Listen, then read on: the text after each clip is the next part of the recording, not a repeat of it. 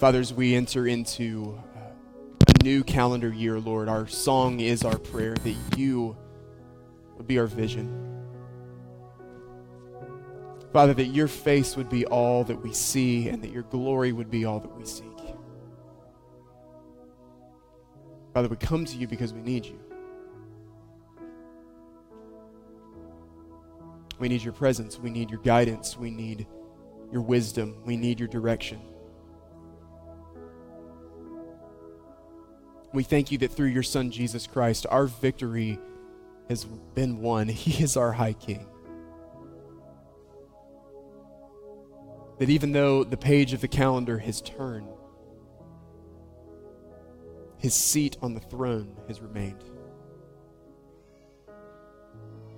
Others, our lives constantly shift and change as our world constantly shifts and change. We thank you for the reminder we'll see in your word this morning that you remain. From everlasting to everlasting, you are God. So, Lord, as we open your word together this morning, we come asking that we would see you, that we would get a glimpse, a fresh vision of you. We would be reminded of who you are, and in seeing who you are, we might see who we are and who you've called us to be and what it is you've invited us into as your children. Father, be our vision. Help us to see you in your word today. Sanctify us in the truth of your word because your word is truth. We ask all these things in the name of the Father, the Son, and the Holy Spirit. Everyone said, Amen. Amen. You can go ahead and have a seat. And uh, as you find your seats this morning, I'm going to invite you to turn with me in your Bible Psalm chapter 90 is where we are going to start out our year together um, as our church family. If you weren't here for the welcome, my name's Taylor. Serve here at Cross as lead pastor. We're honored to have you worshiping with us. I um, always want to remind you if you don't have a Bible, you don't own a Bible, uh, there's a table in the back corner of this room. There's black hardback Bibles there. You are free to pick one of those up as you come in each week. You are free to grab one as you leave today. That's our gift to you. If you don't have a Bible, no strings attached to that. We would love to place that um, in your hands. But Psalm chapter 90, if you want to go ahead and turn with me, that's where we're going to go together in our time this morning. Um, several years ago, I was at a training co- cohort with a couple dozen pastors, and uh, during the week that we were part of this training, we had the opportunity to hear the testimony of a brother who had served as a chaplain in some military special forces units. And um, he had been in some very high stress, high pressure, uh, life threatening combat types of situations. I mean, it was just thrilling for a few hours to listen to this brother recount his stories and his ministry experience in those circumstances. And uh, after getting out of the military, he went on to become a seminary professor and uh, a pastor. Um, but he shared with us during his time that he had always felt that his most effective, most fruitful ministry was not in the classroom and had not taken place in the space of the church, but took place in combat. He, he went on to share how, in these combat situations, these high stress, high pressure, life threatening moments, he said that circumstance forced him every single morning to wake up and see the sun rise with the understanding that he might not see it set again. And he resolved in that context to make the most of every opportunity that the Lord placed in front of him. He knew that every single day could very well be his last, or it could very well be the last day of those that he was called to serve. And he wanted to wholeheartedly throw himself into the ministry that the Lord had given him and resolved that when he came home, he would continue to live his life with the same urgency. Because as he reminded us in those moments, he said it's not just in a combat situation that we're not guaranteed tomorrow, this is everyday life. None of us are guaranteed tomorrow, so he left us with this. He said, if you want to make the most of your life, think often of your death. You Psalm chapter 90 is, uh, many have argued, the oldest psalm in our Bibles. The heading says that it's a psalm of Moses, the man of God, the prophet of God. And we're not given the exact context of this psalm other than to know that God's people were wandering in the wilderness. They had been freed from bondage and slavery in Egypt. They were still awaiting their entry into the promised land. And they're facing some sort of difficult situation. They're calling out to God to have mercy and to have pity on them, to show his favor to his people once again, to deliver them. And Psalm 90 is very commonly, very frequently used in funerals because Psalm 90 forces us to grapple with the brevity of life.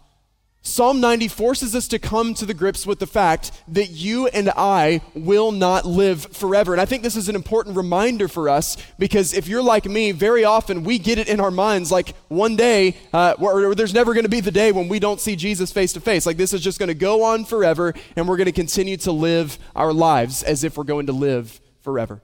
But Psalm 90 reminds us that this is not the case. What we see in Psalm chapter 90 is that mankind has been formed from the dust of the ground, and we will return to the dust of the ground. But this is not the case with God. Our God is God from everlasting, and He is God to everlasting. And we'll see from Psalm 90 this morning that the only life that's worth living, the only life that's well lived, is the life that's lived in Him. If we want to make the most of our lives, we'll think often of our death. And Psalm 90 forces us to grapple with this reality. So, this is what we're going to do this morning. Uh, we're going to spend the first 20 or so minutes just working together through the text, uh, Psalm chapter 90. And then as we get to the end of Psalm 90, verses 12 through 17, we see several petitions that Moses makes to the Lord on behalf of the people. And what we're going to do is close out our time of worship today as our first Sunday together of the year. We want to uh, have just an extended time of prayer where we focus our hearts and minds, we orient ourselves into the Lord as we enter into a new calendar year. So, Psalm chapter 90, let's read together first verses 1 and 2. This is what Michael read for us earlier. Moses prays, Lord, you have been our dwelling place in all generations. Before the mountains were brought forth, or ever you had formed the earth and the world, from everlasting and to everlasting, you are God. So we see first this morning from Psalm chapter 90, the words of Moses, is that the Lord God Himself is our eternal dwelling place. At the time that Moses praised these words, God's people were just a few decades removed from centuries of slavery in Egypt, but they had not yet entered the promised land. They were wandering in the wilderness because of their sin because of their rebellion against the Lord, they were denied initial entry and access to the promised land. So they had been enslaved in Egypt. They're now living in the desert. As we know, even the place of worship, uh, as they wandered through the desert, was kind of what we do on Sunday morning. It was portable church, right? So there was a, a real lack of permanence in their lives. There was no true home. They were longing for their true home. And what Moses does in verses 1 and 2 is he reminds the people that their true home is not a physical structure, it's not a geographic nation, it's not an elaborate temple. Their true home was the Lord God Himself. From everlasting to everlasting, you are God. He says, Lord, you have been our eternal dwelling place. Before there was a nation, before there was a temple, before there were physical homes, even before creation itself, there was God. Nations rise and fall, homes and temples can be destroyed. Even the earth, the great hymn tells us, will dissolve like snow, but from everlasting to everlasting, there has been, is, and always will be God. Two Sundays ago, I had the opportunity to go visit my dad's graveside. It was the 10 year anniversary since he passed away. And as we're sitting there looking at his headstone, it uh, has what all of our headstones will one day have. All of us uh, have a from, and all of us will have a to. That's what that dash represents. And so there it is on my dad's headstone. May 16th, 1961 to December 19th, 2011. All of us have a from, and all of us will have a to. But this is not true of God. They tried to give our God a headstone, but he overcame the grave his was rolled away. If you were to give our God a from and to give our God a to, it would say that he is from everlasting and he is to everlasting. He has no beginning and he has no end. He is the Alpha and he's the Omega. He's the first and he's the last. He is the start and the finish and everything in between. This is who our God is. He has no start and he has no end from everlasting to everlasting, Moses tells us our God is God. He's completely independent. He's totally free of any need. He was God before there was ever creation. He's eternal. He's completely unbound by time. When the calendar turned from 2021 to 2022, our God did not get a midlife crisis. He completely transcends any concept of time. From everlasting to everlasting, He's God. And for everything that's true about God's eternal independence, the opposite is true for you and I. This is what Moses goes on to say in verses 3 through 11. He says of God, You return man to dust, and say, Return, O children of man. For a thousand years in your sight are but as yesterday when it is past, or as a watch in the night. You sweep them away as with a flood. They are like a dream, like grass that is renewed in the morning. In the morning it flourishes and is renewed. In the evening it fades and withers. Verse 7 For we are brought to an end by your anger. By your wrath we are dismayed. You have set our iniquities before you, our secret sins in the light of your presence. For all of our days pass away under your wrath. We bring our years to an end like a sigh. The years of life are 70, or even by reason of strength, 80. Yet their span is but toil and trouble. They are soon gone, and we fly away. Who considers the power of your anger and your wrath according to the fear of you. So, second, we see from this passage this morning that the sweeping brevity of life is a consequence of sin. So, Moses, the man of God, he's speaking prophetically under the inspiration of the Spirit of God, praying to the Lord. He uses several metaphors to describe just how brief our lives are.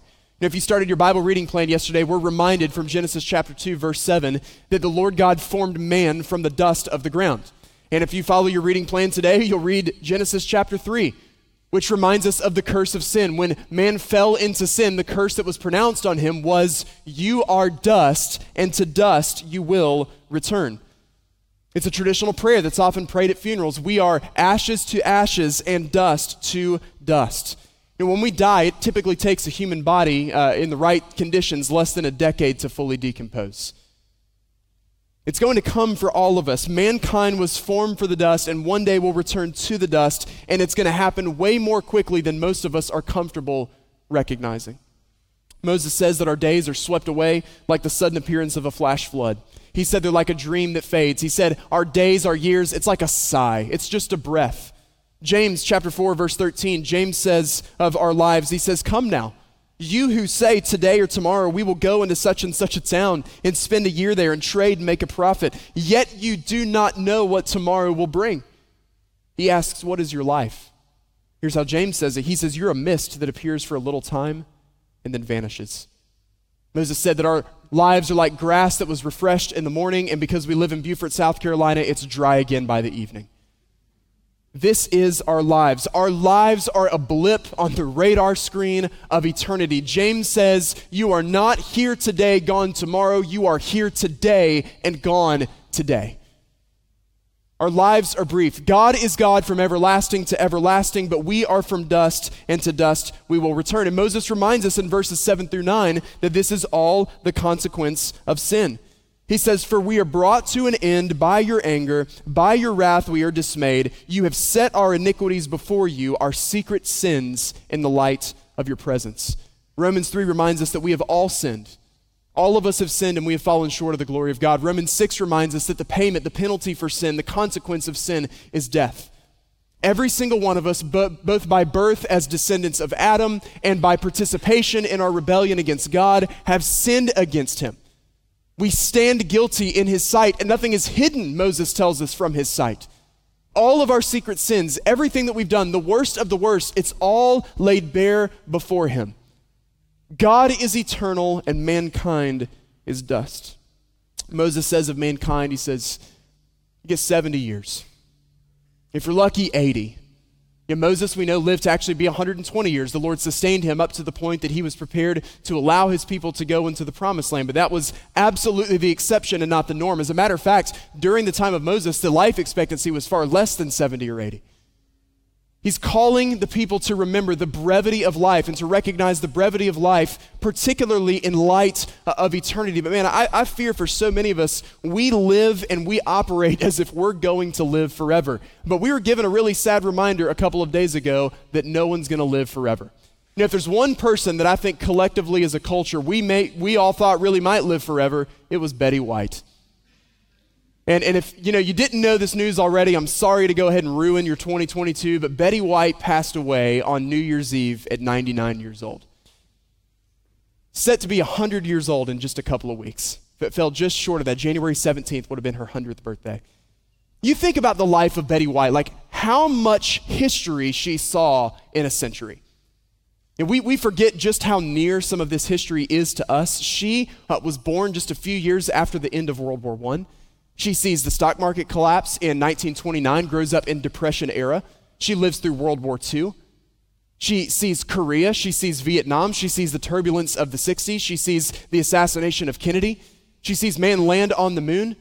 She sees all the political turmoil the next few decades. She sees the major technological advancements and revolution of our world. She sees September 11th. All of this, I mean, it feels like she crammed 10 lifetimes into 100 years. So in our minds, like that feels like that's about as good as it gets, right? Man, live 100 years, live 10 decades, cram all this history into one single lifespan. It seems like so much to us, and Moses reminds us it is nothing to God. He says, For the Lord, a thousand years passed, and it's like it was just a day. He says it's like a watch in the night. He had fire guard duty for a couple of hours. Let's just do the math on this for just a second. If we take the math that Moses gives us, let's talk about Betty White's life in light of eternity. So uh, let's go ahead and I think it's fair to give her the credit and just say that she lived to be 100, right? Are we, are we good with that? She was a couple of weeks shy, um, but she almost lived to be 100 years old. Let's just say she lived to be 100 years old. Now, I'm not a math person. If my math is correct, 100 is 10% of 1,000. Are we good? Is that, is that good so far? Okay, great. 10% of a day is just under two and a half hours. So, from God's perspective, the 100 years of Betty White's life, it's like it was just two and a half hours. If the Lord's anything like me, I mean, the first two and a half hours of his day, I mean, he's still in his sweatpants and working on the second cup of coffee, right? Like, that's where the Lord is at in his day in comparison to the hundred years of Betty White's life. It all just passes away right before him. Let me really just mess with some of your brains this morning, and some of you, I'm really going to mess with your end times theology. Peter fielded this concern as well whenever we read his works. The criticism was coming man, where's, where's this return of Jesus? And we could look at that today and be like, yeah, it's been 2,000 years. Like, where, where's this return that Jesus promised? And Peter reminded those who were uh, leveling this criticism, he says, listen, God doesn't do time like we do time. He said, remember, the Lord, like one day, it's like a thousand years. That's what Moses shows us this. So, so let's just look at this from the perspective of God. We think, man, it's been 2,000 years since Jesus. When's this return going to happen? From God's perspective, it's been two days. Listen, for all we know, we're still the early church. Did I mess with you a little bit this morning? God does not do time the way you and I do time. God does not exist within the confines of time the way we exist within the confines of time. He is eternal. He has no beginning and he has no end. He his from and his to is eternity to eternity. He's completely immutable. He never changes. He remains the same. God is God from everlasting to everlasting, and mankind is finite from dust to dust. So, how should we live our lives in light of this reality? What should we pray for? What should we ask the Lord for whenever we stand back and we consider the brevity of our lives in light of eternity? What type of urgency should we live our lives with? This is what Moses shows us in verses 12 through 17. He lifts several petitions to the Lord. In light of the reality of eternity, in light of the immensity of eternity, Moses asks the Lord this. He says, So teach us to number our days. Teach us to number our days. Why? That we may get a heart of wisdom. And he pleads, Return, O Lord. How long? Have pity on your servants. Satisfy us in the morning with your steadfast love, that we may rejoice and be glad all our days. Make us glad for as many days as you have afflicted us, and for as many years as we have seen evil. Let your work be shown to your servants, and your glorious power to their children. Let the favor of the Lord our God be upon us, and establish the work of our hands upon us. Yes, establish the work of our hands. So, third, we see this morning that a heart of wisdom is required to make the most of our days. We will not live forever we, we have to grapple with the brevity of our lives. We, we have to grapple with the reality of just how short, how brief our lives are in comparison to eternity. And we recognize that everything that's wrong in this world, everything that's broken, everything that's evil, everything that is, is not the way it should be, it all exists because of the presence of sin. Um, a couple of months ago, I had to make a, a pretty significant personal change. I had to go gluten free in my diet. And I promise you, it's not because I think it's fashionable or because I just wanted to. It was definitely not by choice. I mean, it was being kicking, kicking and screaming into that change, I promise you. And, and so we're driving my two youngest boys uh, on New Year's Eve. We were going to pick up pizza. And Nolan, uh, our middle, he asked me, he says, Hey, Dad, are you going to be able to eat this pizza? I'm like, No, buddy, Dad's got special pizza, cauliflower crust. Yeah, it's going to be great. And Lincoln, Lincoln, our youngest, he's four, he says, he goes, Daddy, when is this sickness going to leave? And that was really the first time I had grappled with the question. I said, Buddy, probably not until Daddy sees Jesus face to face. That's just a small example. But do any of us, do you look at this world?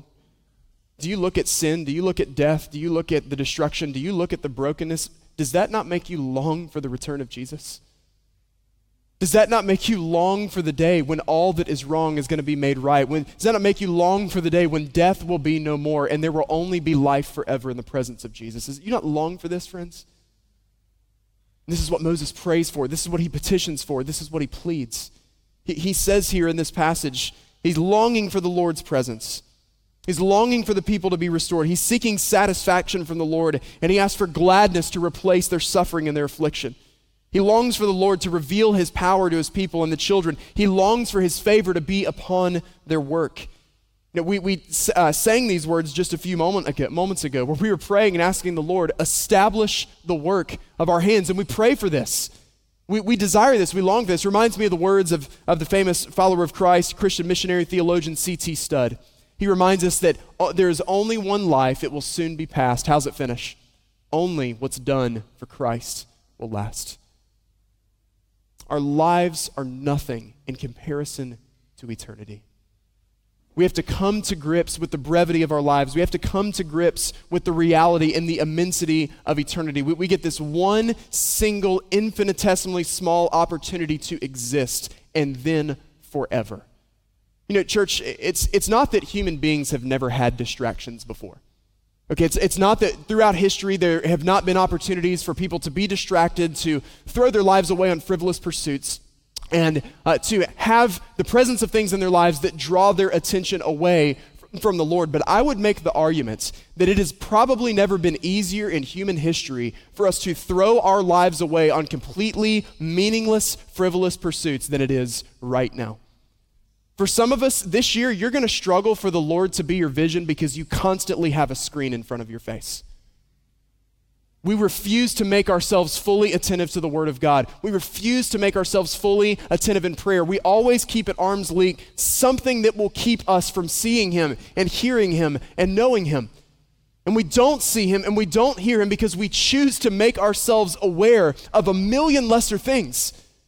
And Moses reminds us we, we, need to be asking the Lord and pleading with the Lord to teach us to number our days, that we not throw our lives away in things that will absolutely matter not at all a thousand years from now.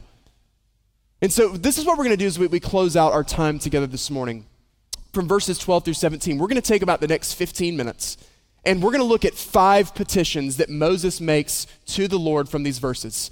And then we're going to spend a few minutes just corporately as a body of believers praying through each one of these areas of focus. As we enter into a new year, as we desire for the Lord to be our vision, for His face to be what we see, for His glory to be what we seek. We're going to look at five prayers to orient our hearts and our minds and our desires toward Him in the here ahead. And so here's the five petitions for a new year.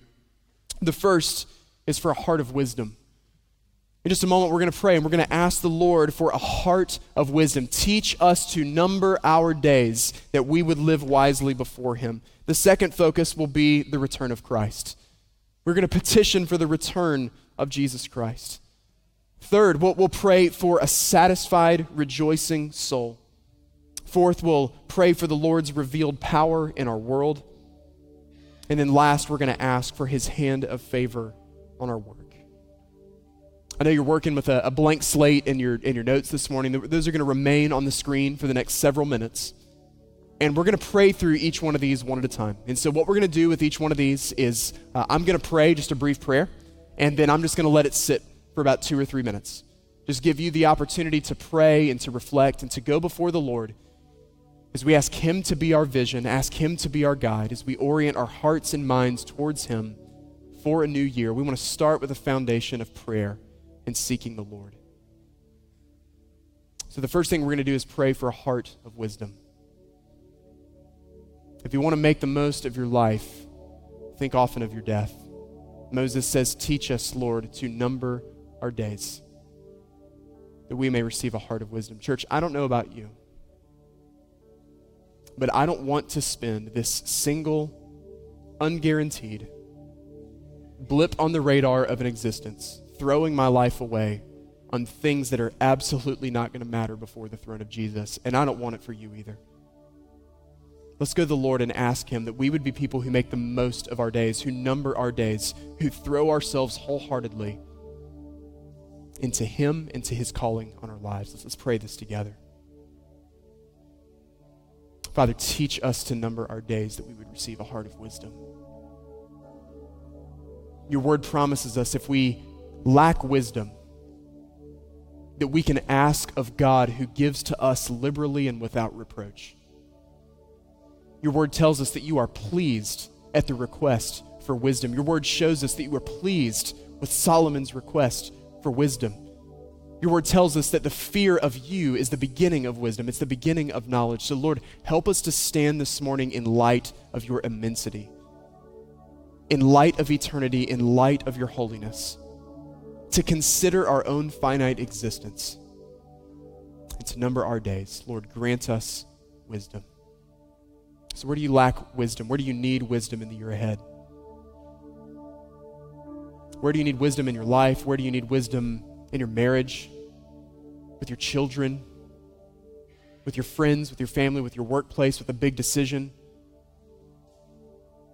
We'll walk through this as individuals. Certainly, as a church, we will have big challenges where we will need God's wisdom to guide us and direct us at each step spend just a couple of moments in prayer asking the Lord for a heart of wisdom.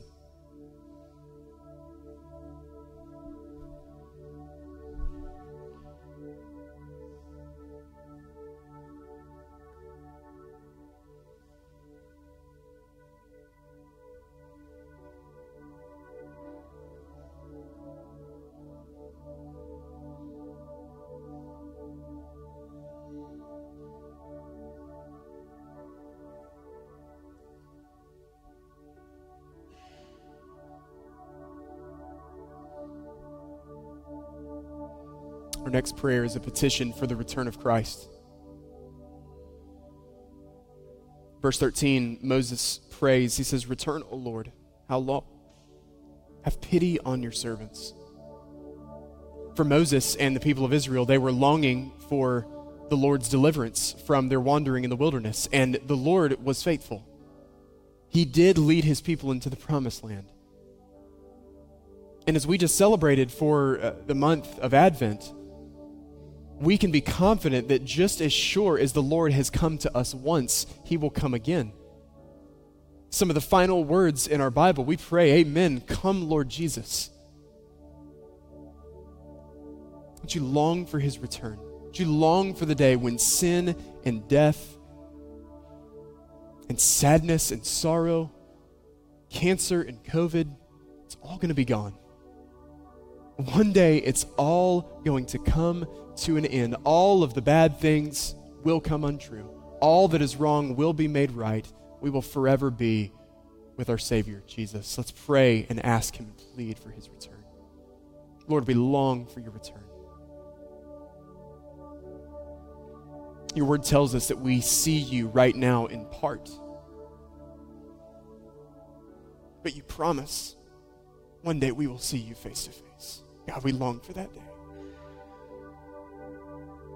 We long for the day when the clouds will give way, when the fog will be lifted, when the darkness will flee, and we will see Jesus face to face.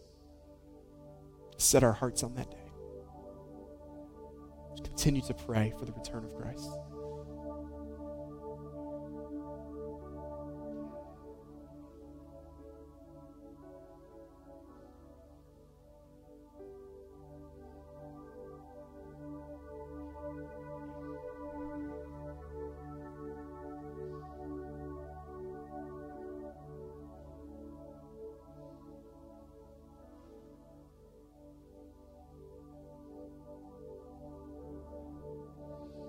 Verses 14 and 15, Moses pleads, Satisfy us in the morning with your steadfast love, that we may rejoice and be glad all our days. Make us glad for as many days as you have afflicted us, and for as many years as we have seen evil. So, third, this morning, we're going to plead to the Lord for a satisfied, rejoicing soul. It's the early church father Augustine who reminds us that the Lord has made us for himself, and our hearts are restless until they rest in him. Your joy in a new year is not coming through New Year, New You. It's going to be found when you find perfect contentment in Jesus Christ.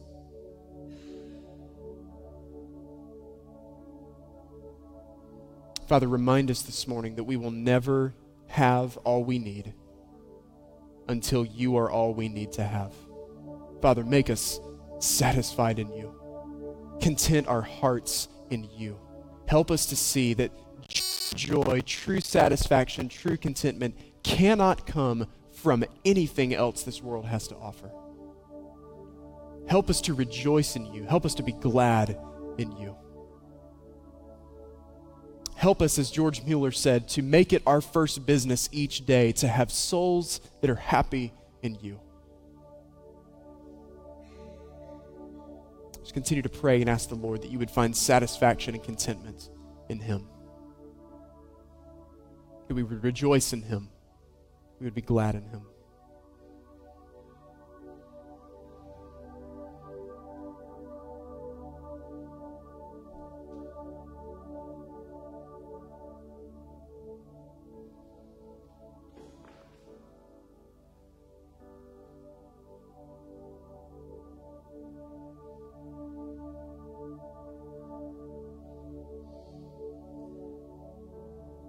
Moses petitions in verse 16, let your work be shown to your servants and your glorious power to their children. So, fourth, we're going to petition to the Lord for his revealed power in our world.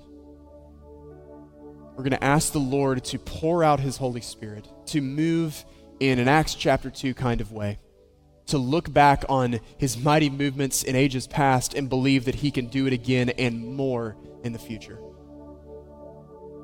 We're longing not just to see God move in our lives, but to move in our children's lives, for our children, for our sons and our daughters in their lifetime with their eyes to see God move in power. So, Father, we come to you pleading this morning that you would pour out your Holy Spirit on us. God, that the heavens would break open, that your people would be filled with strength and power, that as we come to you in confession and repentance, and as we turn our backs on this world, and as we long for you, Lord, make us a people who are eager to see you move.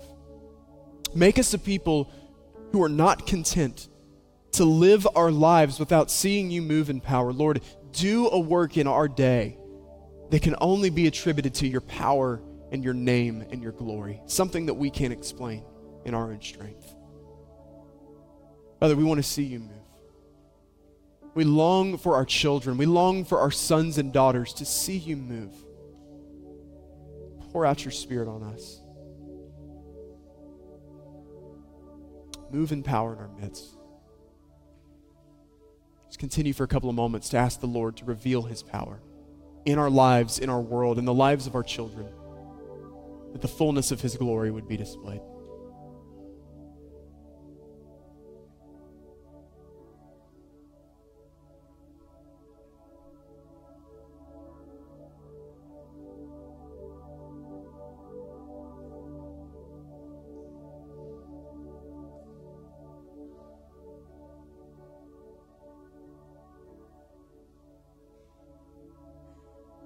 We sang this together earlier, but this is going to be our final petition this morning. Verse 17, Moses says, Let the favor of the Lord our God be upon us, and establish the work of our hands upon us. Yes, establish the work of our hands. So here's the good news for us today. God's favor has been poured out on us through his Son, Jesus Christ. Yes, all of our secret sins, Psalm 90, are laid bare in his sight. Yes, there's nothing that's hidden from him. Yes, we are dust, and to dust we are, will return. Yes, death is a consequence of sin, but the good news of the gospel is that God has sent his Son, Jesus Christ. And all who confess and repent of their sins and call on his name by faith will find favor in his sight. His hand of wrath and judgment against us will be removed.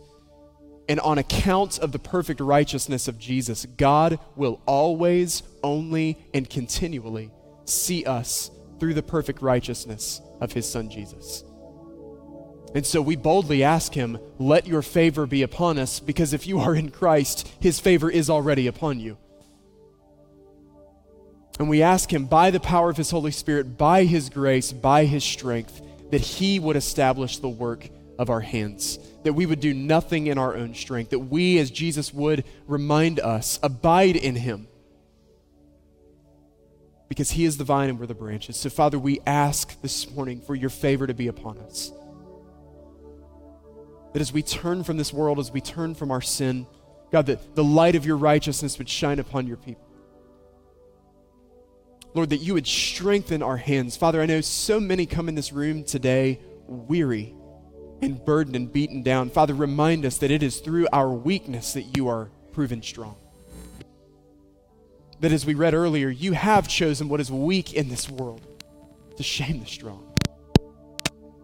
We can boast in you. Father, let your favor be upon your people and establish the work of our hands. So, just a moment, we're going to come to the table uh, for the Lord's Supper. We're going to sing. We're going to continue in worship together. We've done some of this already, but I just want to encourage you here for a couple of moments before we come to the table once again that we would consider that we are dust. We would consider the consequence of sin. We would consider what it cost the Lord to save us by giving us his son Jesus. And so before we, we sing, before we come to the table, let, us not do this lightly. Listen, friends, we, prepare the table every single week. We prepare it every single week, and every single week we, we offer this to you. We also encourage you don't just do this meaninglessly. Don't do this out of obligation. Don't do this just to check a box or go through the rhythm, go through the routine. God gave his son Jesus Christ so that you could be saved. And he has given us this table to be reminded of that reality. So I just want to encourage you just for a couple more moments. Let's bow our heads. Let's, let's enter into confession. Let's enter into repentance. That we would see clearly who our God is. We would see clearly who we are and be reminded of what he's done for us in giving us Jesus. Psalm 90 reminds us that nothing is hidden from his sight. All of our sin is exposed in his presence. So I challenge you this morning. What is in your life that is not of Christ? What sin, what actions, what words, what behaviors, what motives, what desires, what habits, what intentions, what is in you, what is of you that is not of Christ. Let's confess our sins and ask the Lord for a heart of genuine repentance that we would turn from our sins and look to the cross, look to Jesus, look and see that the penalty for your sin has been paid and forgiveness is freely offered to all those who will confess and believe. Let's confess, let's repent, let's reflect.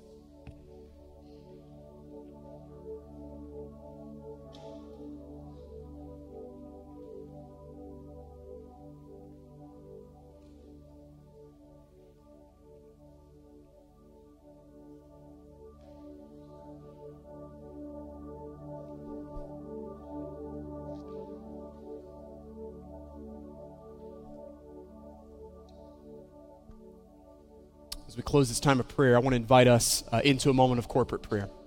And so these words are going to be on the screen. I'm going to invite you to read them with me in just a moment. Uh, from one of my favorite prayer books, a short collection of Puritan prayers called The Valley of Vision. And we've prayed this together congregationally before, but as we've sang about this this morning and as we've seen it in God's Word, it, it should be our prayer, I think, at the beginning of a new year that the Lord would be our vision, that we would see Him even from the depths of our brokenness, who He is. And so I want to invite us uh, just as one family, as one body. Let's pray these words together, and then we're going to sing and come to the table together as we close our time. This is the Valley of Vision. Again, this will be on the screen. I invite you to read this with me. Lord, high and holy, meek and lowly, thou hast brought me to the valley of vision, where I live in the depths but see thee in the heights. Hemmed in by mountains of sin, I behold thy glory. Let me learn by paradox that the way down is the way up, that to be low is to be high, that the broken heart is the healed heart, that the contrite spirit is the rejoicing spirit, that the repenting soul is the victorious soul, that to have nothing is to possess all, that to bear the cross is to wear the crown, that to give is to receive, that the valley is the place of vision. Lord, in the daytime, stars can be seen from deepest wells, and the deeper the wells, the brighter thy stars shine. Let me find thy light in my darkness, thy life in my death, thy joy in my sorrow, thy grace in my sin, thy riches in my poverty, thy glory in my valley. And all of God's people said, Amen. Amen.